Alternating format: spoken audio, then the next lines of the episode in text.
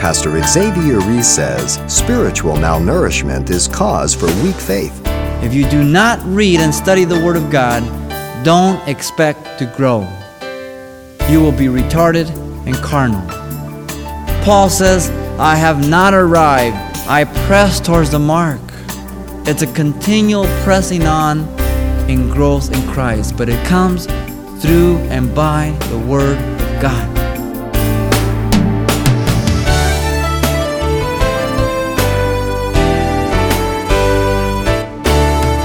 Welcome to Simple Truths, the daily half hour study of God's Word with Xavier Ries, Senior Pastor of Calvary Chapel of Pasadena, California. Experts report that Americans spend an astonishing $33 billion in weight loss products each year.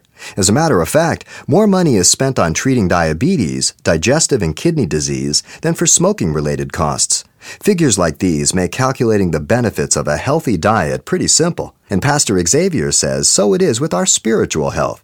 As he presents today's simple truth study of 1 Peter chapter 2, we'll learn how consistent growth in the born again believer only comes as a result of a healthy diet of the bread of life, the Word of God.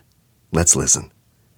1 Peter chapter 2, verses 1 through 3. He says, Therefore, laying aside all malice, all guile, hypocrisy, envy, and all evil speaking, as newborn babes, desire the pure milk of the word that you may grow thereby, if indeed you have tasted that the Lord is good. And so in verse 1, Peter speaks of the old man. He's identified as the natural man, the unregenerated man, the ungodly man, the man that is bound and ruled by the flesh. Now, even though we have come to Christ, each of us still have that old man he doesn't rule our life, but He's still present. And so we are to lay Him aside as an old garment, and that we're to put on the new man that is described for us in verse 2. The man in verse 2, he's the spiritual man, the regenerated man, the godly man, the man that is bound and ruled by the Spirit of God. And so we contrast the two here. Throughout Scripture, we are spoken about that, that sinful nature of man as well as the new nature of man. And so the first thing he tells us in verse 1 is that the Christian life is not only a life of learning, but of unlearning many old things. For he says, therefore, and the therefore always points you back to what has preceded. In view of the fact that you have been born again, in view of the fact that you are a new creature, in view of the fact that you have embraced the Word of God that is incorruptible and lives forever, then you must lay aside all these particulars that he is sharing. Lay aside all malice. The word malice describes all evil conduct, it's a general word for wickedness. And so he says now, first in the negative, you have to put all malice aside, take it off. You have the potential. And then he says, secondly, all guile. The word guile speaks of trickery, deceit. And so he says, Put this off. This is what you used to do and used to be, but now you're in Christ. You're born again. Thirdly, he says hypocrisy. The word comes from the word actor. It speaks about feigning oneself, passing oneself as something that you really aren't. And in the world, we learn this very quickly. We have personalities for our parents, we have personality for our girlfriend, our boyfriend, we have a personality for the job. And it depends what we want to do and how we fit in. We're like camellias.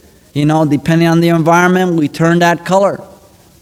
And yet now in Christ, we're not to be like that. Envy, a desire for what others have, even at times to bring us where we hold grudges against them. But he doesn't stop there. He says evil speaking, slandering, defaming. It's used twice in the New Testament, once here, the other one in 2 Corinthians 12 20. And there it's translated backbiting. Now, note the progression and the connection of these works of the flesh. If you have evil intents towards someone, then you're going to have to use deceit to conceal it, which in turn will make you a hypocrite.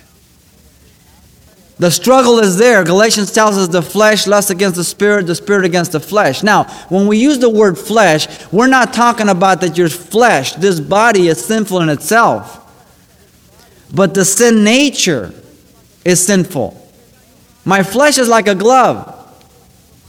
I can put my hand in the glove and move it around, but you would never think that the movement is because the glove. It's because the hand that's in the glove. And so my body is not sinful. It's a sin nature that uses my body to express itself that's sinful. Lest you think of the concept of the body as, as a prison like the Greeks did. We're not in prison. We have the ability to live above the sin nature. And so we're to lay these things aside because we are new babes in Christ. And that is why Jesus told Nicodemus, You must be born again of the Spirit, or you will never see the kingdom of God.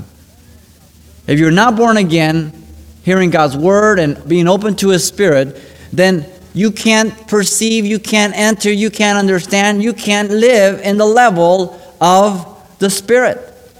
It's impossible. And so, on the negative side, he gives these things in verse 1. But notice, if he asks us to do it, that means we have the ability to do so. Whether we want to, whether we will yield to it, that's another matter.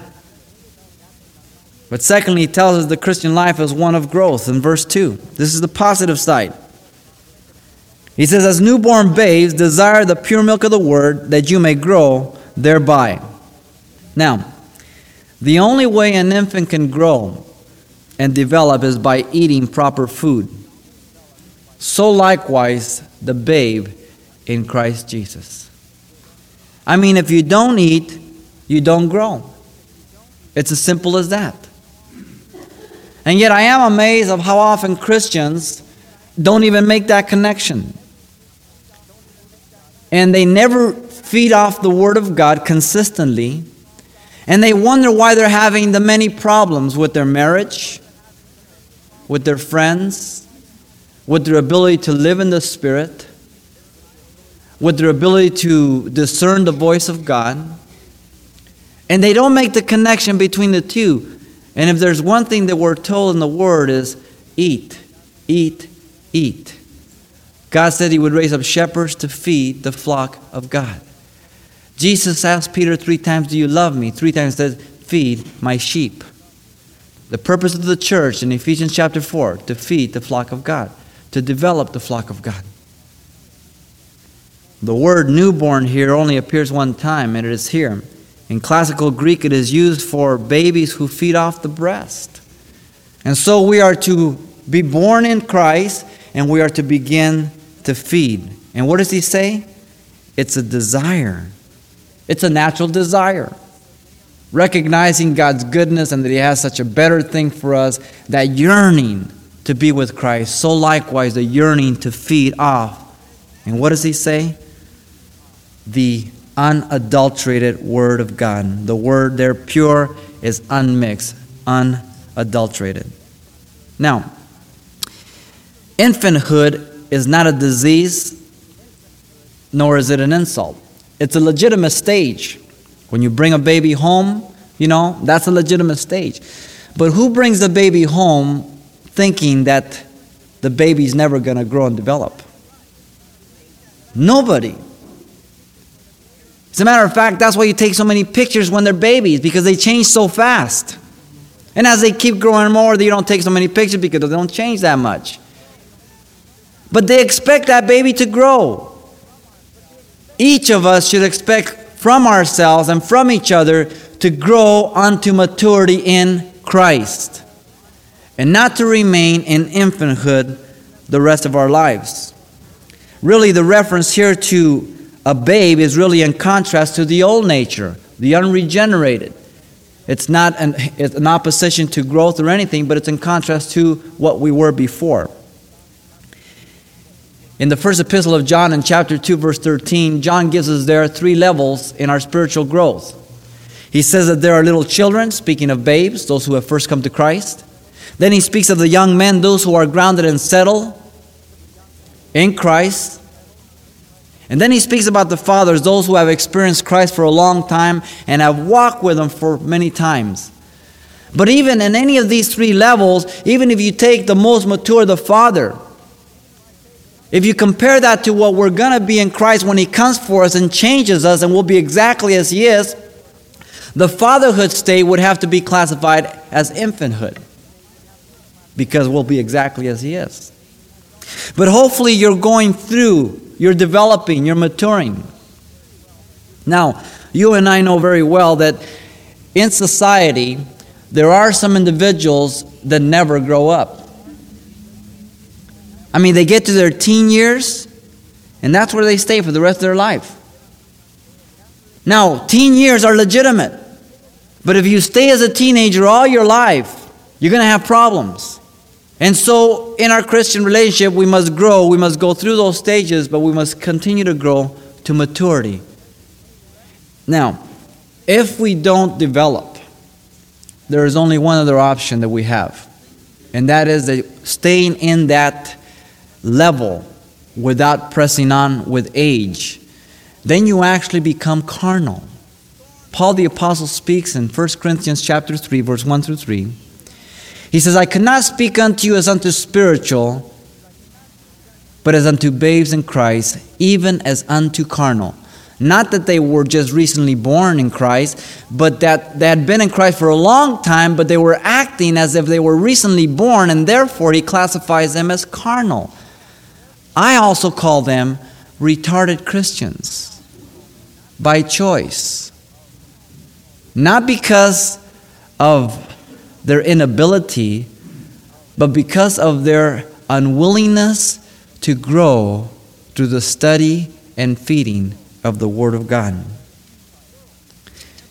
Now, if you've been in Christ for at least a year, then you need to go through the Bible at least once a year. Now, before you get overwhelmed, it really isn't that difficult.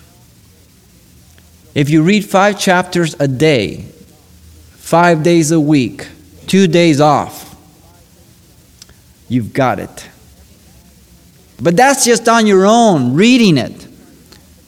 Apart from going to a church body that teaches you the Word of God systematically, verse by verse, chapter by chapter, book by book, so that you can get the whole counsel of God and you can grow in Christ. If you don't, you're always going to be depending upon the elders and the pastors to call them up and to see what God wants to do.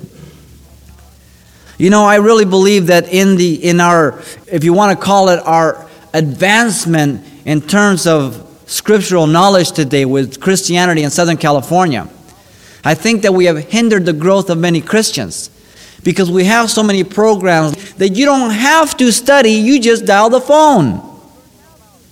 Why should you spend two hours learning about salvation when you can call up and in 60 seconds get your answer?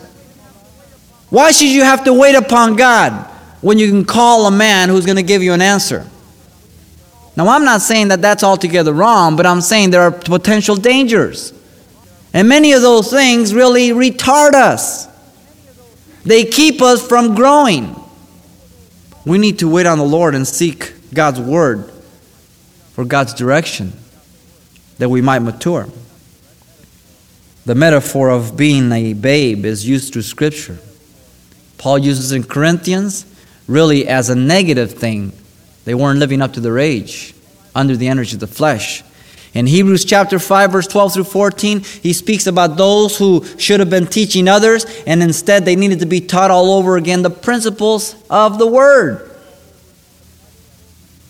Paul says in 1 Thessalonians 2 7, and he says that we were gentle among you, even as a nurse with children. But once again, how is it? By the milk of the Word of God. But see, in part of maturity too, the scriptures serve as a reproof, a correction in righteousness, that the man of God may be thoroughly furnished unto all good works. And that's why we study the Word of God consistently, because this is the only thing that's going to do you or me any good. I really don't have anything else of any benefit to offer you but the Word of God. Job says, I esteem God's word more than my necessary food. See, Job recognized that if he ate physical food, he could prolong his life, but he would ultimately die. But Job knew that if he fed on the Word of God, he would never die. That's good perspective. That's a good observation. And so we are commanded to grow in Christ, to grow in grace, to grow in our salvation. And the word thereby refers to salvation that goes back to the previous verses of the previous chapter at the end. Third and last, Peter says that the Christian life is due to the new birth. Verse 3 If indeed you have tasted that the Lord is gracious, all that we have said is due to the new life in Christ Jesus. This will never take place. Your desire for growth, your ability to put those negative things off, they will never take place unless you have been born again of the Spirit and the Word of God. You can be religious, you can go to church, you can attempt to read and study the Bible, but if you've never been born again, these things will never take place. If they can take place, why didn't this happen to us before we accepted Christ? Why was it that before we came to Christ, we never got up on Sunday morning and came faithfully? Why was it that we didn't read the Word of God faithfully? Because it wasn't of us, it wasn't in us. The only time we resorted to God was when we got in trouble or when we were in a fix. Oh God, if you get me out of this, I swore on my mother's grave. I mean, we just, we did everything. And then as soon as God got us out of it, okay, well, bye, God. Let me put you back in the closet. See you next time. You see, this takes place only because we've been born again. The word if, if indeed, does not bring doubt, but it's affirmation. You could translate the word since, and should be translated that way. It's the very same word when Jesus was being tempted by Satan in the wilderness, he says, If you be the Son of God. The word is, Since you are the Son of God. There was no doubt. He was affirming, Since you're the Son of God. And so Peter is saying, Since you've been born again, affirming that. And you have tasted. He's quoting from Psalm 34 8. David wrote that psalm after he had acted as a madman when he went to Abimelech and was driven away. Remember that? He got scared of Saul. He went over the Transjordan on the other side. All of a sudden, he was walking around. People were saying, Hey, isn't that David that killed um, his thousands? And he killed Goliath. And he started freaking out. And all of a sudden, he acted like a madman. He spit and let spit come out on his beard and started just groveling on the door. And the king saw him. He says, Hey, I, what, I need another madman? Get him out of here. And David recognized the graciousness of God on his life. He had tasted, he had experienced. And so we, as we have accepted and we have tasted and partaken of the graciousness of salvation, and we know what it is to have the ability to live above sin, to know what it is to have the potential for growth, we are most thankful. If indeed you have tasted that the Lord is gracious. The word tasted is the very same word that speaks of privilege and benefit that is used in Hebrews chapter 2 in verse 9, where it says, And Jesus tasted death for every man. Also in Hebrews 6 4, it says, If you have tasted of the heavenly gift and you turn away, it is impossible to renew you to repentance once again. When you take something in your mouth to taste it, you cannot tell me that you haven't been made one with that thing that you've put in your mouth. You ever go to the yogurt shop? 31 flavors, what is it, 31, 41, something like that? And you can taste, hey, let me taste that. And you take and you take a little taste and you know, you're trying to assimilate it, and you know, it's becoming one with you, and you make a discernment whether you really feel you, you want to commit yourself to that and stick it in your mouth. And he says, in view of the fact that you've been born again and you've tasted the goodness, the graciousness of God in the context of salvation, and the ability to resist sin and live above it, he says, What are we to do? What are we to say? Is it of ourselves? No, it's a work of God. And so Paul continually prays for the believers in Philippians and Ephesians and Colossians that they might grow from the place that they have begun, the new birth, and move on to maturity. Paul says, I have not arrived. I press towards the mark. It's a continual pressing on in growth in Christ, but it comes through and by the Word of God.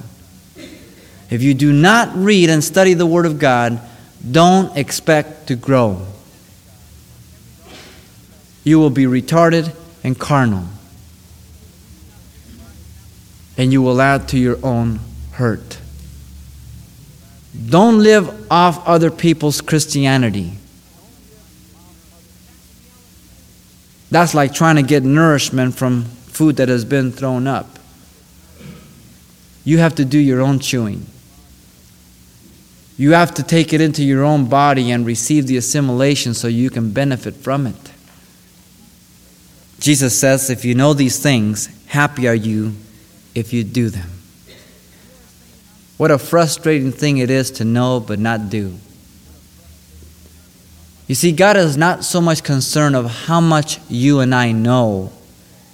He's more concerned that I live what I do know. And really, if I know more than I'm living, then I will be held accountable for that. So my feet need to match my lips. I have to live out what I profess to understand, what I profess to be made known by the Spirit of God. And so Peter says here the babes are to grow to maturity. It's a great beginning, but it's only the beginning. There's so much more exciting things. I mean, it's neat to be a kid, not to have cares, ride your bike, get in the mud, your mom bathes you. You don't have to iron your own clothes, you don't have to buy your own clothes. But it's kind of exciting as you grow and you get a job and you have your own paycheck and you have to learn to be responsible. And and you know and then you you know you have privileges. You know you get you go out and you look for a bride and you get married and and you have benefit. But you know it's just it's a natural thing to grow. And so it shouldn't be any different in the life of the Spirit. A child that is born is born to grow. A child that grows, grows because he eats.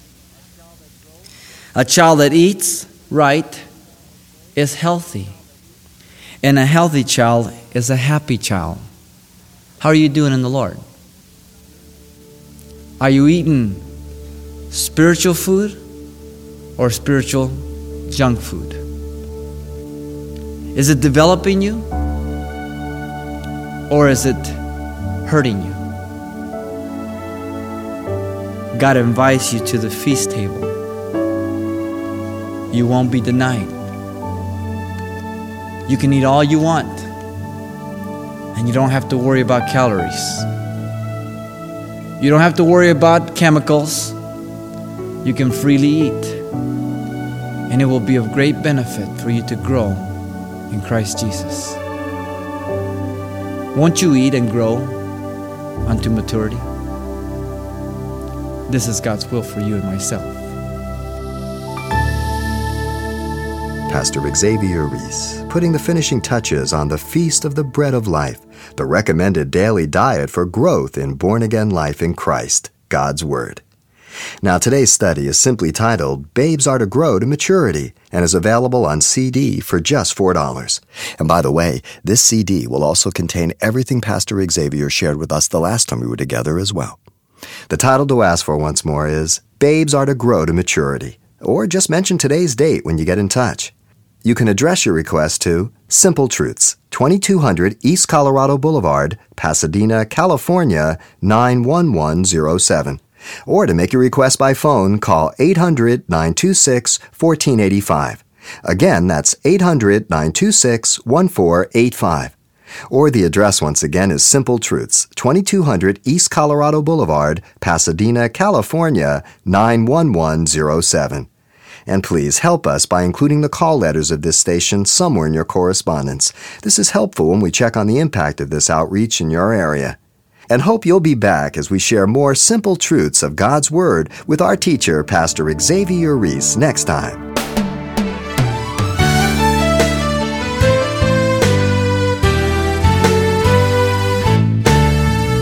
Simple Truths with Pastor Xavier Ries, a daily half hour broadcast, is a radio ministry of Calvary Chapel of Pasadena, California. www.calvarychapelpasadena.com.